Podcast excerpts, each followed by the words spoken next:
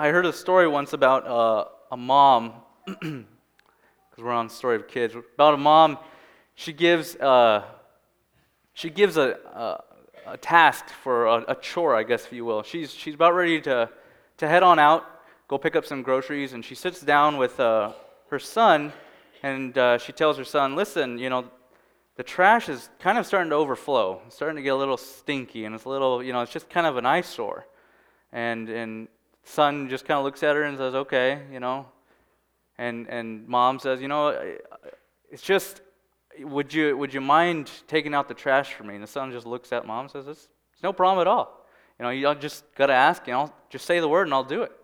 You know, and, um, and she says, okay, I just really need it taken out before dad gets home. And, um, and so she goes to the store and, and, and the, the, the son is at home and he's kind of sitting there and he, he starts thinking about, you know what, maybe, maybe, you know what, instead of taking out the trash right now, what I'm going to do is I'm going to write a 10 page theological paper on the difference between Calvinism and Arminianism. Just, just so I can kind of develop what I really believe, kind of, you know, what, you know, it's going to help me mature spiritually. And, uh, and he gets it done. I mean, it is perfect. He, he actually nails it exactly what he wants to say, exactly what he wants to, um, you know, present, uh, even to his friends, to his mom. And he's just so excited. Well, his mom, he hears his mom's van pull up, and she gets out and she goes inside and she asks her son, you know, hey, did you take out the trash? And he says, well, okay, I know you asked me to do that, but hear me out. I, I, uh, I got this paper done, and I want you to read it. It's pretty impressive. And his mom said, I just really wanted the trash out. Like, why didn't you, why didn't you take the trash out? See, the thing is, um, God asks us to do so many little things. So many, some, some great things, but He asks us to do simple things, little things, practical things. And we want, and sometimes we do the same thing. We, we instead of loving one another, we want to develop correct theology. You know, we, we want to take more time and, and develop you know, what we actually believe rather than just doing the practical things of Christian living. So today, that's what we're going to talk about. We're going to talk about um, uh, just, uh, I guess I'll just take you through my points. I don't know if you have that slide up. Uh, the first point is we need to practice the basics of Christian living. My second point, uh, we need to uh, stay in the trenches of life, of this Christian walk, stay, stay working hard after God. And the final point we're going to be talking about is we need to stay committed to Christ. Um, and so, would you open up your Bibles with me uh, to Second Chronicles 14:2? I want to I want to say thank you uh, just so that I can I can preach. I love I love preaching the word. I'm not a good preacher. I I have t- I takes me hours and days. Ask my wife; she can attest to it. To even like construct my thoughts, and so I I I uh, I uh, credit a lot of the structure and outline to my wife. I credit it to, obviously to the Lord. He's the one who I believe has a word. And as Allison was even praying today, I just knew that relying on Christ, that's what we're talking about. I've, I've named this sermon Rely on Christ. So, my first point is we got to practice the basics. And the basics we're talking about here specifically, there's many basics, many simple rules. Um, but the basics we're talking about is the pursuit of holiness and seeking God's will, seeking His will for the world, seeking His will for our own lives, just seeking His will, knowing Him more. So, those are the two things we're talking about pursuit of holiness and seeking God's will. So, let me give you just a quick, short background um, to Second Chronicles 14 2. It's kind of in the middle of the Old Testament. Um, it's, it's, uh, Judah is a southern kingdom. This is one we're going to be talking about. And it's in spiritual decline. Okay, they've been, uh, their, their king is King Abijah and his son, uh, his son King Asa is now enthroned. King Abijah dies, and he's been leading the, the country in ruin and just worshiping false idols. He, they're allowing um, secular people to come in and marry the Israelites, and those secular people are coming in and bringing idols with them. And so they're getting married, and, and this is what God said back in all the way back in the Torah, the first five books of the law. Uh, he said, "Don't don't allow that into your lives because they will. They'll, they will pull your heart away from me, the one true God." And so that's where the kingdom is at right now. Um, their their hearts are in decline. They they haven't heard from God in a while, and King Asa is just now becoming king. Okay, um, and he's a new king, and he has tons of plans uh, to make change in the land. So let's read in verses 2 through 7. There's a lot of passage here today, so that's good for less talking for me. All right, Asa did what was good and right in the eyes of the Lord his God. He removed the foreign altars and the high places. He smashed the sacred stones and cut down the Asherah poles. He commanded Judah to seek the Lord, the God of their ancestors, and to obey his laws and commands. He removed the high places and incense altars in every town in Judah, and the kingdom was at peace under him. He built up fortified cities of Judah, since, he, uh, since the land was at peace. No one was at war with him during those years, for the Lord gave him rest. Let's build up these towns, he said to Judah, and put walls around them with towers gates, and bars. The land is still ours because we have sought the Lord our God. We have sought him, and he has given us rest on every side. So they built and prospered. Lord, I, I thank you so much for your word and that it is complete, Father. And I thank you, God, that we can get direction, Lord. And I pray, Lord, that as we read this, as we understand this, Lord, I pray, God, that we don't just hear it and say that was a great sermon or a great message and then forget it, Lord. I pray Lord, that you just help us, God. Give us grace. Give me grace to practice what this message is all about, God. I thank you for these people, your friends, your sons and daughters, Lord. Just pray, God, that you help us understand this in Jesus' name. Amen. As the third king of Judah, the very first thing that we see what King Asa did was uh, he got serious about removing sin from, from the land. You know, he's, he knew that sin separated his father, the king before him, uh, from encountering God, as well as the entire nation. So let's read in Hebrews 10:26. It says, "If we deliberately keep on sinning after we, we have received the knowledge of truth, and no sacrifice for sins is left." This is very very dang- this is a very uh, dangerous place to be in in life when we deliberately keep on sinning after we've come to know Christ. Okay, the Israelites justified idols in their life every day. You just it's the pattern of their life. They justified idols. They let it back into the life. They, they had an encounter with God and they said, Lord, I'm you know, they, they, they followed God and then turmoil would come and then they went back to it. And it just repeated in their life. The Israelites justified all these idols in their, in, in their own lives. Idols, okay? So, what are the things in our lives that we justify? What are, what are the sin, what's sin in our life? Because we think, you know, I mean, it's easy to highlight from, a, from an outside perspective, the Old Testament faults and failures of you know, the Israelites, but what about ourselves? What are the things that we justify? Uh, I can tell you all the things that I think are sin, but chances are I'm going to be wrong on half of them because sometimes they're just preference and not really what the Word says. So we have to turn to the Word to know because the Word is like a mirror. It shows us who we really are in God's standards, not in John's standards. So in Ephesians chapter 4, verse 29, it says, do not let any unwholesome talk come out of your mouth, but only what is helpful for building up according building others up according to their needs, that it may benefit those who listen. Okay, do not let any unwholesome talk come out of your mouths.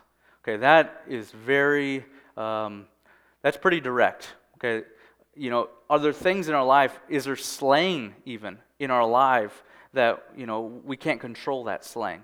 And we say, well, it's just, you know, I mean, you know, can't you say, oh, rats? Can't you say, you know, different things like that? You know, I mean, I suppose you can say whatever you'd like, but the question is, is do we want to please God or do we want to see how close we can come to the fence and still have a relationship with God? I want to be sold out for Christ, and I know you do too. So, so don't, don't uh, try, try to not let specifically with our mouth, try to always encourage, always build someone else up. You know, the hardest people to be around are people that aren't encouraging you, people that don't build you up. People, you know, people that do build you up, you can hang out with them all day. It's fun because they're just so nice, they're kind, they build you up. Um, and eventually, just one compromise with our speech, it, it turns worse and worse and worse. Slang turns into cursing, and gossip turns into hate, and it just it progresses slowly and slowly. Slow compromise, that's what it does. 1 Corinthians 6 9 through 10. Let's read what the Bible says on this. Or do you not know that wrongdoers will not inherit the kingdom of God? Do not be deceived, neither the sexually immoral, nor the idolaters, nor adulterers, nor men who have sex with men, nor thieves, nor the greedy, nor drunkards, nor slanderers, nor swindlers will inherit the kingdom of God. Let me just say that this passage is not is, is it's a guideline for holy living. This isn't a death sentence. This, is, this passage is not saying that if you've dealt with sexual immorality, if you look at pornography on the computer, if you've, if you've been greedy before in your life, or if you've cheated someone, doesn't mean that you're not going to be in heaven. That's not what this passage is trying to say. What this passage is saying is that if we continue to justify these sins in our lives after accepting the gospel message, there's no sacrifice uh, for sins. There's no more sacrifice. There's no more blood that covers uh, those sins. And which sacrifice are we talking about here? We've got to make, be very clear on this. This is an Old Testament sacrifice, blood from animals. We're talking about the sacrifice of Christ. Okay? So, justification of sin. That's what we're talking about here. I'm not talking about if you've messed up. We all mess up. Thank, thank you, Paul, for clarifying that if we do mess up, if we do sin, don't worry as long as it was un, unintentional, I mean, you know, you're not going to continue justifying it because he's our advocate. He stands with the Father and he pleads our case. He's our lawyer. And so the, this passage is saying, you know, if we continue to justify our sins, there's no more sacrifice. And so the cross covers repentance. Remember that. The cross covers repentance. The cross does not cover justification of sin. Okay? So if there's sin in our lives, do not let any unwholesome talk come out of our mouth. And, and that big list of you know, sexual immorality, greed, slanders, swindlers, those things, if that, that pattern is in our life, there's no sacrifice for sins that's going to cover that. Okay? So, we can cut, see, the thing is, is there's, there's two sides of the spectrum. There's that side of like, man, we're going to get all that cut out of our life. But the, the truth of the matter is, is, you can cut all the sin you want out of your life. But if you're not being active in growth, in seeking His plan out for your life, you're only going to last as long as our willpower allows. You know, oh man, I you know I used to do drugs or I used to look at pornography, but man, I knew that was a bad that was a bad uh, idea, and so you know what, I'm not going to do it anymore. Until you're tempted because you don't know the Word of God because we're not studying it. So we have to seek out what He wants for our lives today. All right.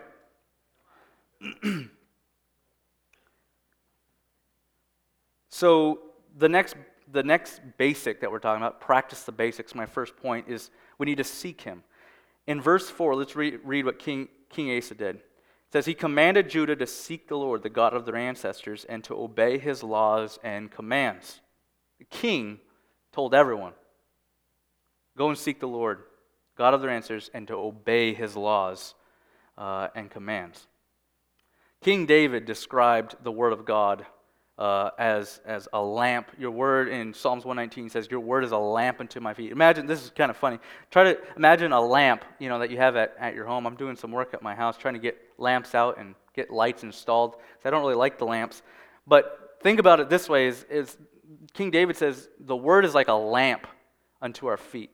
Tie a lamp to your ankles, okay? When you walk, you can go anywhere you go, you'll be able to see because you got lamps tied to your ankles, okay? But it says, it also says, Your word is a light unto my path.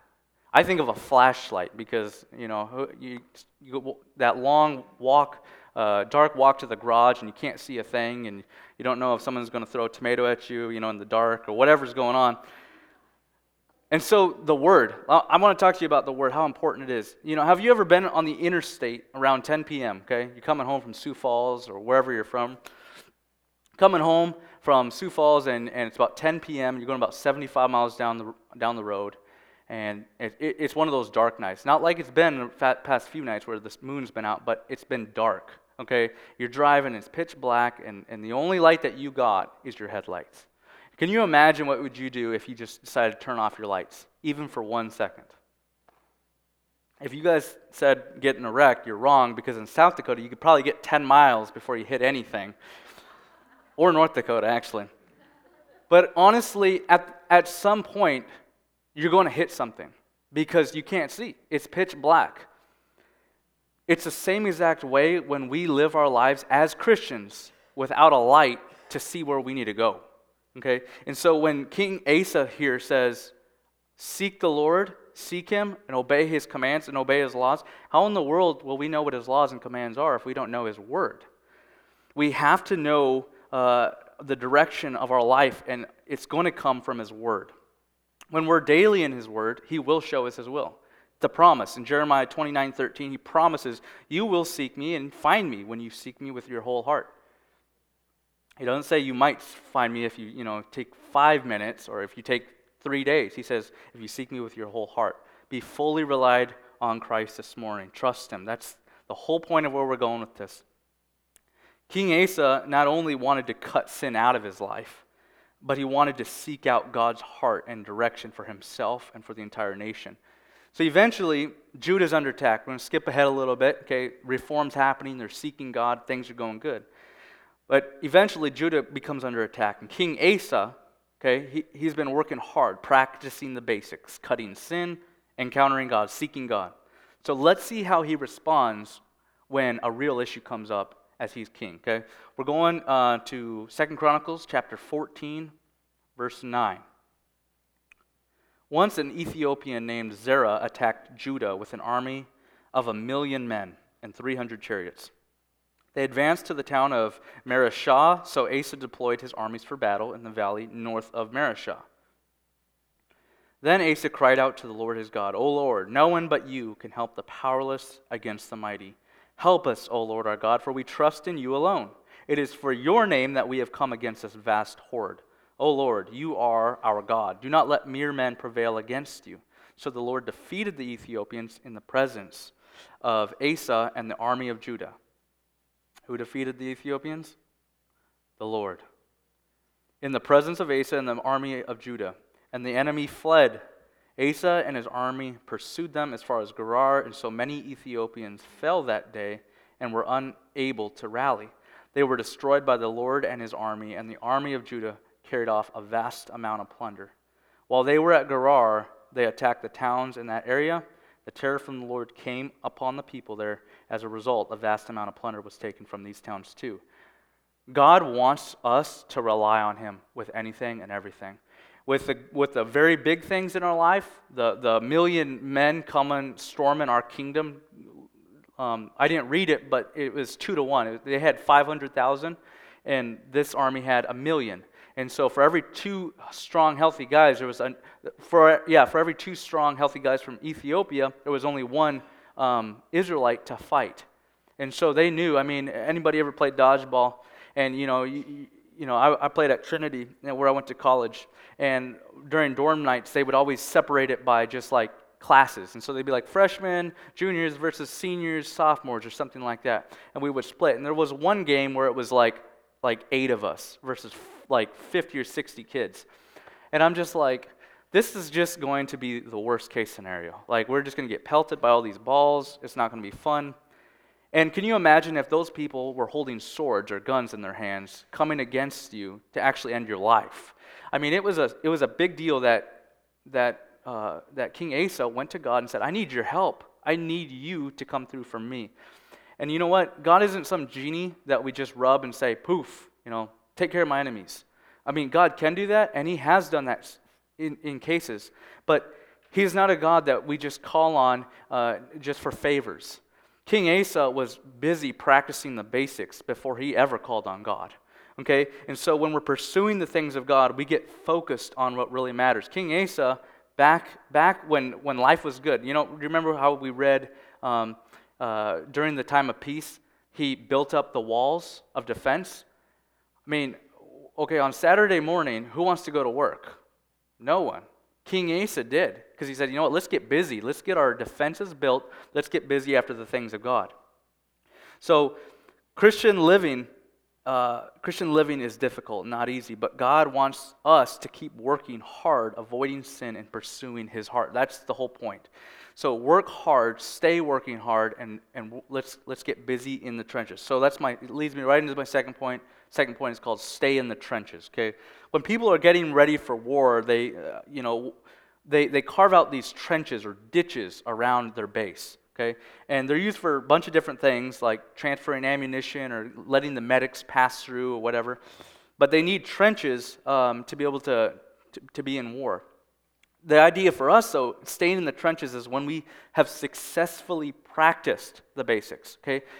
If you're staying in the trenches, it means that you have you are uh, avoiding sin and you are seeking God's will and so you've done those things, and that you're going, tomorrow you're going to continue doing those things. That's what it means to stay in the trenches. Okay, King Asa worked the trenches. This was his life. The Spirit of God, uh, after the war, Spirit of God came upon a man uh, named Azariah, and he began enca- encouraging Asa and all the men to continue relying on God, continue seeking Him, and that God would, that if they did that, that God would remain faithful to them back. It's, it's a relationship. I mean, God's relationship is not like unjust, it's not mean, it's not impractical. It's such a practical relationship. If we love God, man, He's just going to come alongside of us. And you know what? Even when we were sinners, He died for us. And so it's even even though uh, you know, even in the midst of of feeling like God is distant and far, no, He He came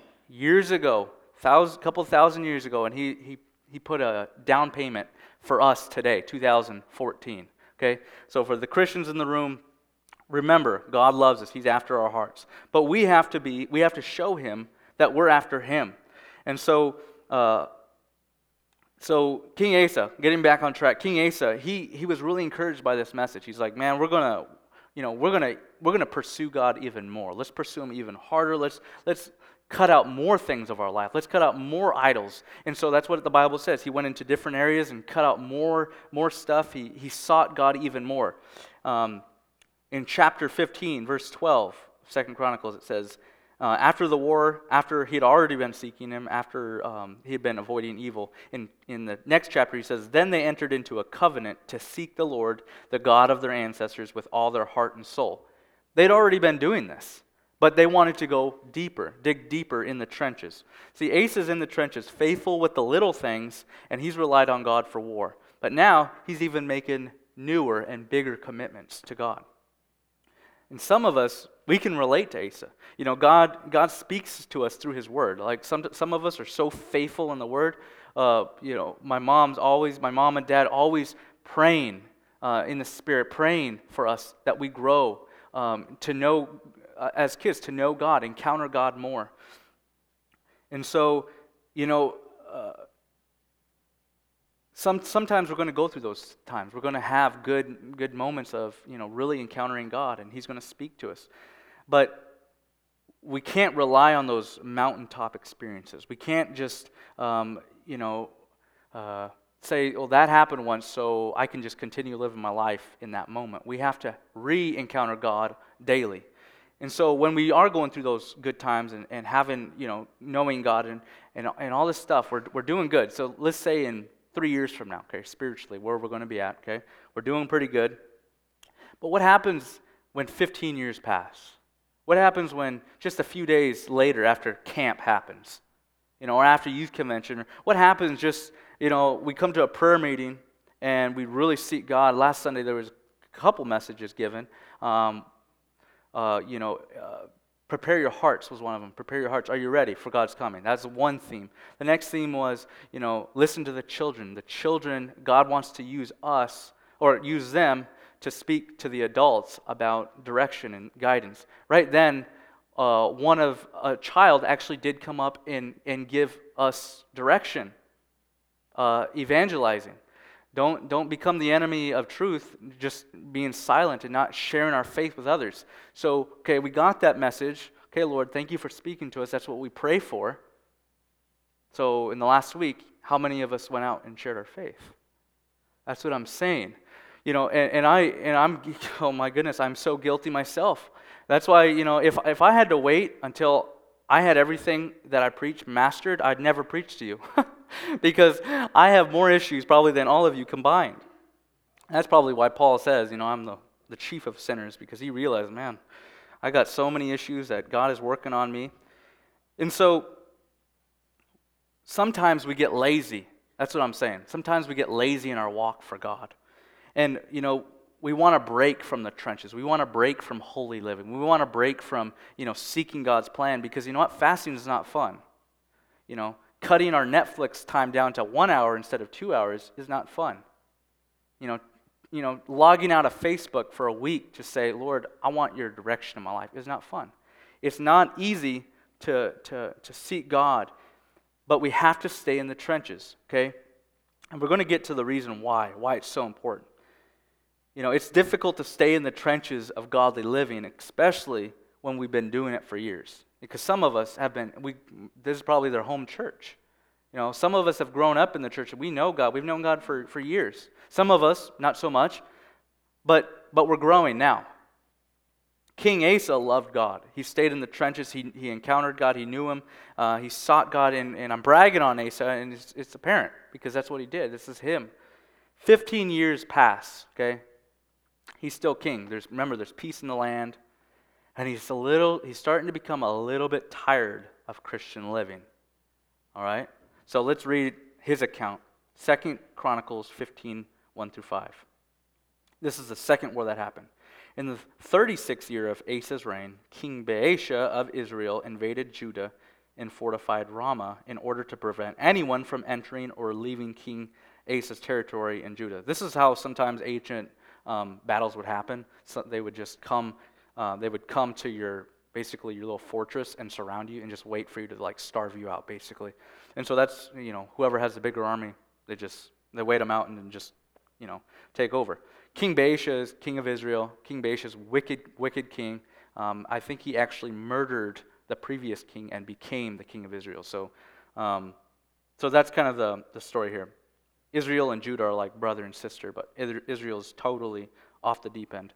Um, Asa responded, King Asa, okay, after he sees all these, the, the army of Israel, sees them, Asa responded by removing the silver and gold from the treasuries of the temple of the Lord and the royal palace he sent it to King Ben-Hadad of Aram, who was ruling in Damascus, along with this message Let there be a treaty between you and me, like the one between your father and my father. See, I'm sending you silver and gold. Break your treaty with King Baasha of Israel, so that he will leave me alone. Ben-Hadad agreed to King Asa's request and sent the commanders of his army to attack the towns of Israel. They conquered the towns of Ijon, Dan, Abel Beth-maachah, and all the store cities in Naphtali. As soon as Baasha of Israel heard what was happening, he abandoned his project of fortifying Ramah and stopped all the work on it. So the plan worked. I mean, really, it did. Uh, you know, he, they, um, King Asa basically paid off the enemy to just please back off. Okay, this is what. This, so when they're coming back, Second Chronicles sixteen seven. At that time, Hanani the seer came to King Asa and told him, basically the prophet, came to King Asa and told him, Because you have trusted in the king of Aram instead of in the Lord your God, you have missed your chance to destroy the, the army of, of Aram, or the army of the king of Aram. See, King Asa here messed up. Okay? He messed up big time when he sought out his own will. How can I take care of this? uh, instead, of, in, instead of God? How can, I, how can I rely on my own thoughts on how I can deal with this instead of God? See, God wanted to help Asa right then and there. God was ready. I mean, can you imagine? 15 years, uh, God, God miraculously showed a sign to King Asa, and now 15 years later, King Asa's like, you know what? Uh, I got enough money. I'll actually I'll take care of this one. God wants us to rely on Him when we go through these types of issues. you know, God wants us to call on Him first for help. You know, a credit card today can get you almost anything that you need that's tangible. You know, uh, TV can be one of the best ways to just zone out after a long 8 hour, 10 hour, 12 hour shift at work. You know, uh, shopping.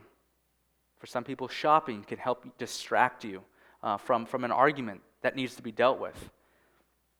You know, I'm not saying that credit cards, TV, and shopping sin. Don't, don't try to highlight that. That's not what I'm saying. But what I'm saying is when we rely on them to fix our issues, that's when they become idols in our lives. That's when we begin to rely on, on, on things instead of God. So, credit cards, TV, shopping, again, not sin. However, rely on God first. King Asa could have got, you know, could, could uh, he, stayed in the trenches for a while, but after a while he, he, he messed up and, and he, he, didn't, he didn't trust God. He didn't stay committed. And, and that's my third point. We've got to stay committed if we're going to walk in, in a relationship with God. In Second Chronicles 16.9, it says, The eyes of the Lord search the whole earth in order to strengthen those whose hearts are fully committed to him. If there's any if there's any verse to remember, this would be the one. The eyes of the Lord search the whole earth in order to strengthen those whose hearts are fully committed to him. God wants you to be fully committed with your finances. Uh, you know, He wants you to be uh, He wants you to be fully committed with your relationships, and, and He wants you to be fully committed in your pursuit for knowing Him more. He doesn't want half-heartedness. He wants total, full commitment. King Asa was not fully committed to God when he was rebuked. Just a little bit later on in chapter 16, verse 10. The seer tells him, you know, uh, you should have basically, uh, you should have trusted on God. You shouldn't have, you shouldn't have relied on your own self and, and, and the, the king of Aram. You should have relied on God. And because of that, says that Asa became so angry with Hanani for saying this that he threw him into prison and put him in stocks. At that time, Asa also began to oppress some of the people. And then in verse 12, in the 39th year of his reign, Asa developed a serious foot disease. Yet, even with the severity of his disease, he did not seek the Lord's help, but turned only to physicians. See, we were learning about in Sunday school this morning that we uh, are we're called to we God asks us to be perfect. He wants us to strive to be perfect. Now, you can you can take apart this however you want, but when we get to heaven, we are going to be made perfect because we're going to have, by that time, God's going to give us a new glorified body, going to give us a new glorified everything. And so, even the element of sin is going to be removed. So there will be no, there won't be any option for sin. We will be there, we'll be sealed. Um, but we're supposed to keep growing. We're supposed to keep making an effort. Now, some of us are going to get home or some of you guys are probably going to sin even now and say, man, when is the sermon going to get over?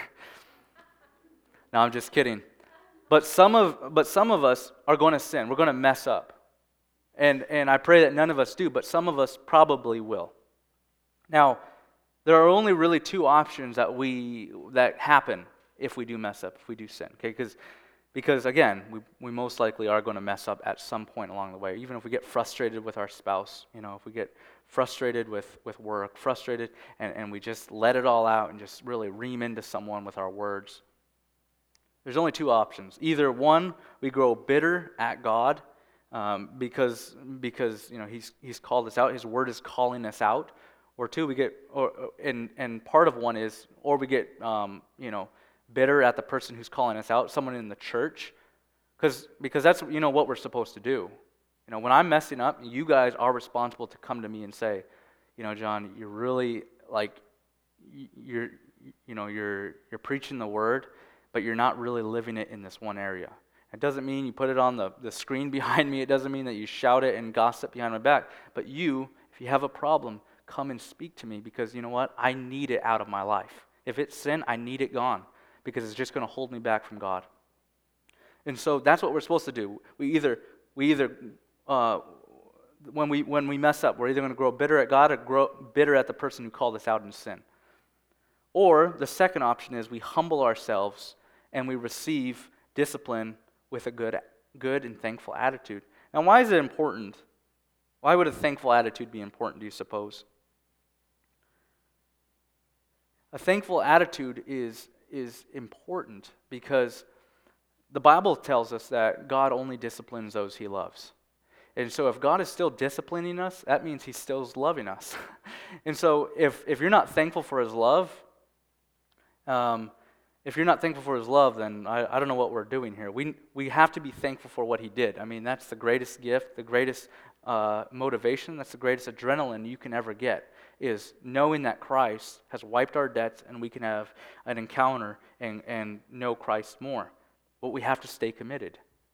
We can't grow easily just tired and, and no wonder why we have to throw off all the sin that so easily entangles us. Because, you know, we come to church, we go to a prayer meeting, and, and we love it. God is speaking to us. But as time goes on, it's just, it's hard to stay, to keep that momentum, to, to keep living up here instead of coming back down into the valley. King Asa had a mountaintop experience with God 15 years prior. Okay, he, he knew God. He was busy in the trenches working hard, cutting that sin out of his life. This guy was a man for cutting sin out of his life. I mean, think about it. The entire nation was in, in was just sinful. And, and it, you know, and he just jumps in office and says, that'd be, it, oh, it's, almost, it's almost kind of similar to the United States. What if, what if the next president got into office and he says, you know what? Everyone's going to worship God. If you don't, get out. Because that's what he said. That's what the law was. If, if you're not seeking God, you, are you're going to be in prison or and you're going to end your life. That's it. So King Asa made a risky move, saying, you know what? The entire nation seeking God, cutting things out. This is what he did. He cut all that stuff. He had experiences with God. Remember that the, the first prophet coming out and encouraging him, you know, if you remain faithful to God, he's going to remain faithful to you. That's a word for you, king. That's a word for you. If you just keep trusting him, he's gonna, you can rely on him 10 out of 10 times. he's busy in the trenches, cutting out more sin, making newer commitments. But along the way, he, he failed to stay committed. He failed to, to keep after God. He let his pride get in the way of his relationship with God. You know what it says in the Bible about that? God resists those who are proud, and he, he shows favor to the humble. You know, I don't know about you, but I don't want to be proud because I don't want God to ever resist me, to p- oppose me, to push me away because of my pride. You know, there was, a, there was a time in my life where I had pride when I was living in sin, and I didn't want anyone to know. I lied to my parents, I lied to my friends, I lied to the church. I'd have encounters with God at the altar, but I would I'd just go home and I would, I would go and do addictions that I once loved. I would go and lie about the addictions. I would go and just whatever I could, that's what I did. But there was a real point in my life where I had to make a commitment to God. I said, you know what? If I keep doing this, I'm making a commitment to the world's the, the pleasures of the world. You don't have you, you don't have to be deep in addictions, deep in drugs, deep in alcohol, and all that. You don't have to be deep into that to be uh, opposed by God, to be resisted by God. All you have to have in your heart is pride. Pride to say, Lord, I just need more of you. I just want to hear your voice again. I want to encounter you again. When I get when I do devotions in the morning, uh, every morning I try to get on my knees and I say, Lord, speak to me through your word. Because let me tell you something. If there's anything, if there's anything that you remember, the time that Heather and I are here, if you could remember just a little nugget, remember this one line. The most important thing that you'll ever do in your life today is read His Word and do what it says. Because if you do that, you'll always know where you're going in life. You'll always have direction in your life. And, and, and some of us, uh, we, we read His Word, but then we don't do what it says. And, and some of us hear His Word, and then we don't do what it says. If we read His Word and do what it says, you will have completed God's will for today. Read His Word and do what it says. You know, I want to encourage you, stay committed because the, the Bible promises this. God promises this. It says, The eyes of the Lord search the whole earth in order to strengthen those whose hearts are fully committed to Him. It's exactly what Allison was talking about this morning. Is your heart fully committed to Him this morning? Fully committed. Not partially, not, you know, you know, there's there's be a time when you're when you're in life and you're like, you know what, I've I've trusted God with, you know, I, have been doing pretty good. I mean, I tithe, I, I I do all these things for God, but then, you know, oh, I still do my devotions, but but you know what, I, and I and I still give to to missions. I just don't tithe anymore. Or you know what, I I I, I still go to fasting and prayer, but you know what, I can still watch that rated R movie because I mean, His blood covers that, right? We've already established that it doesn't. Justifying sin in our life is, is the, the, the best method that Satan loves to keep us away from God, is when we justify it because we think that the blood covers it. That when we say, uh, it's okay if it's in my life, that's what Satan loves. It doesn't mean that if you have justified sin, you'll never be able to come back. That's not what it means. Mean, and if you, ha- I mean, we all have. If you've ever sinned, you've justified the reason why you messed up. It just means that if you stay there, if you want to stay there. And, and I'm not talking about in, in the, for the, you know, if you take your entire life, 75 years, you know, or 85 years or a good long life, whatever, even 100 years, if you take 65 of those years and you're following God, and then the 35 years you're doing your own thing, that's not what I'm talking about. I'm talking about right now, today, because King Asa waited 15 years and he started to drift. He started saying, you know what? This battle, I think I got it. I can do it myself. And you know what? God doesn't mind if we're busy, if we're staying active and we're trying to, to, to, to work out. You know, He doesn't want us to just sit on this, stay at the altar and wait and wait and wait and wait and wait. And if, and if we don't hear something from Him, then we're supposed to just stay there and wait and wait and wait. And, and you know what? Sometimes we need to do that. But sometimes He likes when we do get busy and we just take what we already have and we get busy with, with the Word. Sometimes He likes that. But, but more importantly, He prefers when we just honestly come to Him and say, I need your help. I need you to speak to me. I need your guidance. Can you help me with the sin in my life? I was just talking to a student this week. You know, I said, why, what's holding you back from being more sold out for Christ? What's holding you back? And they go, you know, I just, I don't know if I'm ready to let go of the sins that I'm doing. Like, I, I mean, it's, it's difficult. And, and, and, and they backed it up by saying, you know, and, and besides, like, once, you know, if I made a commitment, I just don't know if I'll have the strength to get out of it. I just don't know if I could, like, do that. And, I, you know, I shared my testimony with them and, and said, you know, basically, you have to make a commitment to God. You know, today is all you have. This is your choice.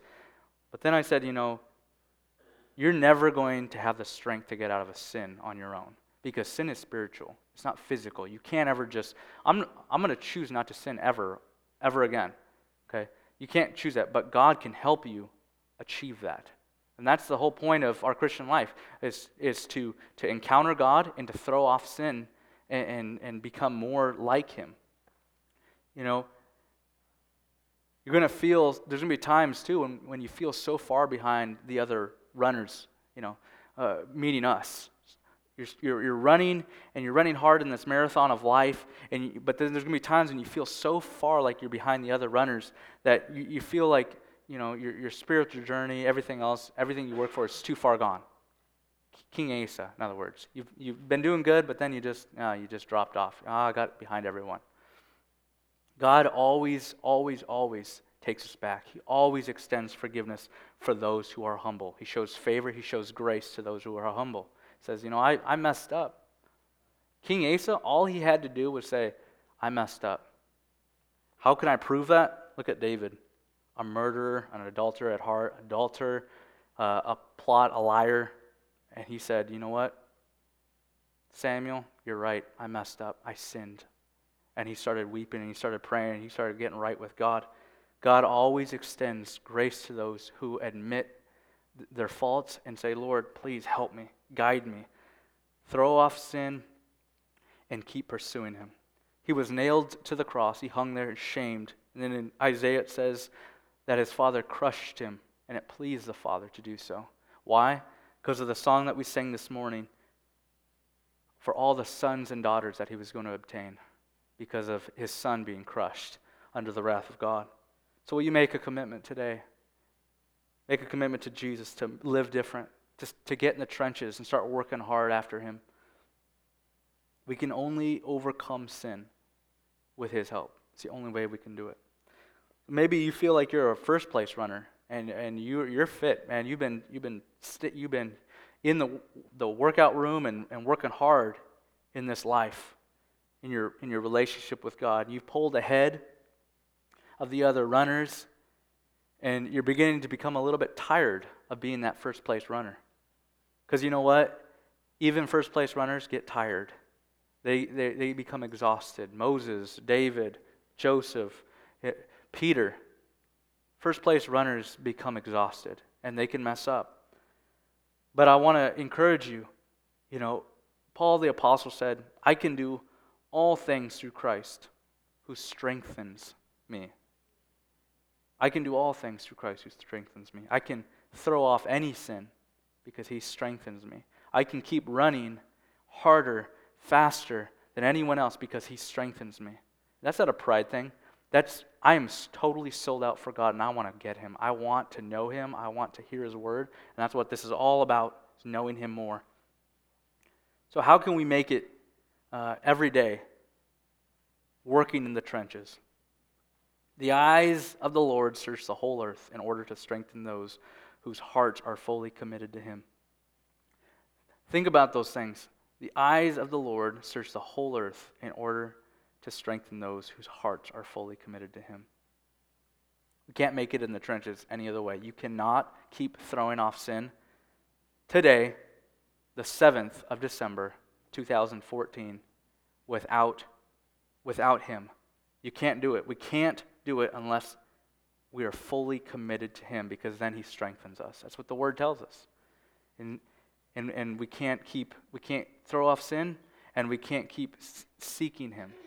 It's hard to get on your knees. It's difficult. The flesh, the flesh hates it, but the spirit is willing. And so, so the only way we're going to do it is if he strengthens us. We have to be fully committed to him. So in closing, you know, if you guys actually would just bow your heads, I want to I want to just take a, a couple minutes and just be real with you, ask you guys, you know, Maybe you've never met, I, I just asked the students this, maybe you've never accepted Christ as your Savior. You, you've been hearing about me talk about trusting in God and relying on Christ, and frankly, you're like, well, I don't even know what you're talking about. Christ lived 2,000 years ago, and he died a sinner's death so that we wouldn't have to. The Bible says that for the wages of sin is death. In other words, when we mess up, when we sin, we earn spiritual death. That's what sends us to hell.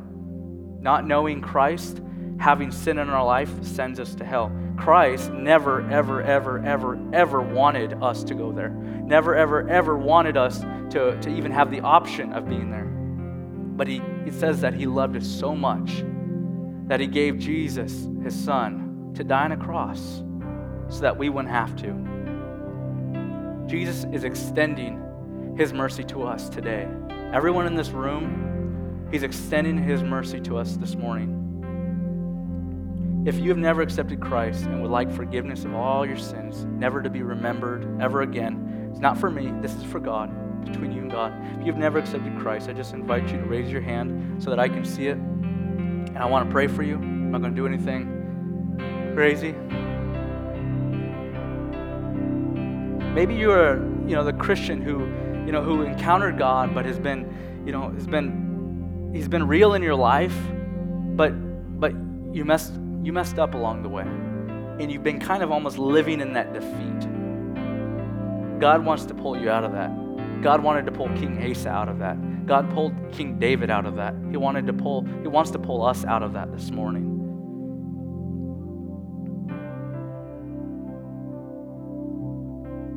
If you if you want freedom from that from that issue, an addiction, a struggle, whatever it is, I want you to lift your hand to God, make a commitment to Him to say, you know what, I want to stay committed. I want to be all in. I want to stay in the trenches.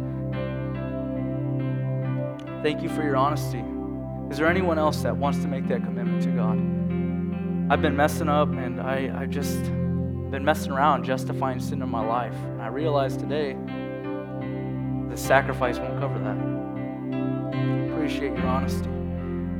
If you're still working hard, you have been faithful in the world, or faithful in the word just reading reading his word staying active in the church doing all sorts of things that have eternal purpose. If if if you've been doing that but you know what? You're just becoming discouraged because it seems like no one else is running this race with you. I want you to slip up your hand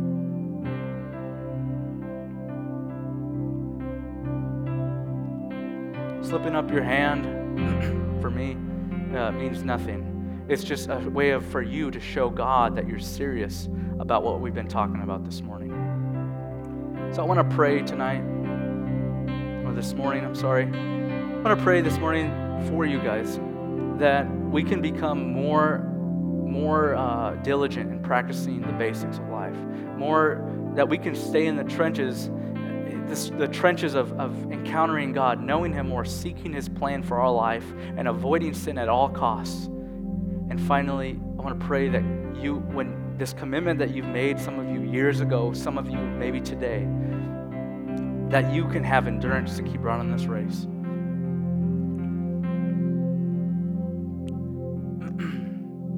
Lord, I thank you so much that you are faithful to us, Lord. Lord, that when we mess up, you are still there. You are still with King Asa. You still wanted you wanted to give him grace and forgiveness and help, Lord. But man, pride it just does not tickle your fancy, but pushes your buttons. Lord, and I just pray, God, that you help us understand, Lord, that if we don't just humble ourselves and say, Lord, I can't do it. I can't live life. I can't keep pursuing you. I can't keep throwing off sin today. Because if, we can't come to that, Lord, please help us, Lord, along the way. Please help us come to that point, Lord, in our lives. So I pray for those, God, who have never accepted Christ this morning, that want to. Maybe they didn't even slip up their hands. Lord, but today you offer salvation to all those who believe that you are the Son of God.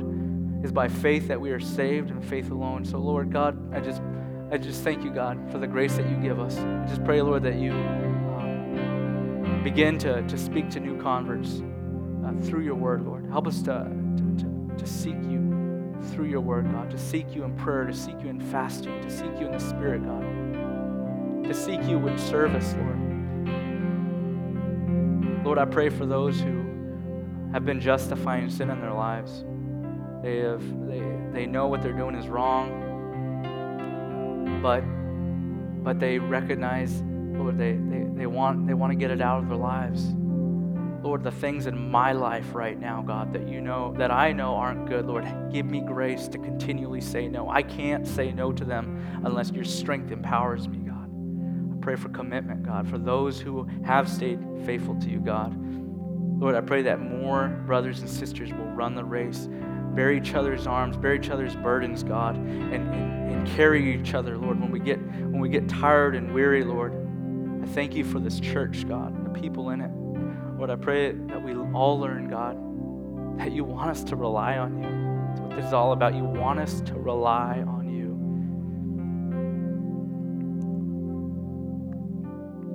God, I thank you. I thank you, Lord, for this time that we can come together. If if some of you guys want to come to the altar, you guys that raised your hands, feel free to. I want to pray with you. Um, if you have to go, uh, feel free to go. But if you if you do, please please um, be quiet for those who want to stay, even in the pews. Just pray, make a commitment. I do encourage you. Don't leave until you've made that commitment. Okay? Because God loves us enough to let us leave without making a commitment. But more than anything, He doesn't want you to just hear the word. He wants you to apply it. So make a commitment to Him in your heart before you go and just say, Lord, I want to seek your will. I want this sin in my life to be gone. I need your help. Seek God, seek Him. Make that commitment.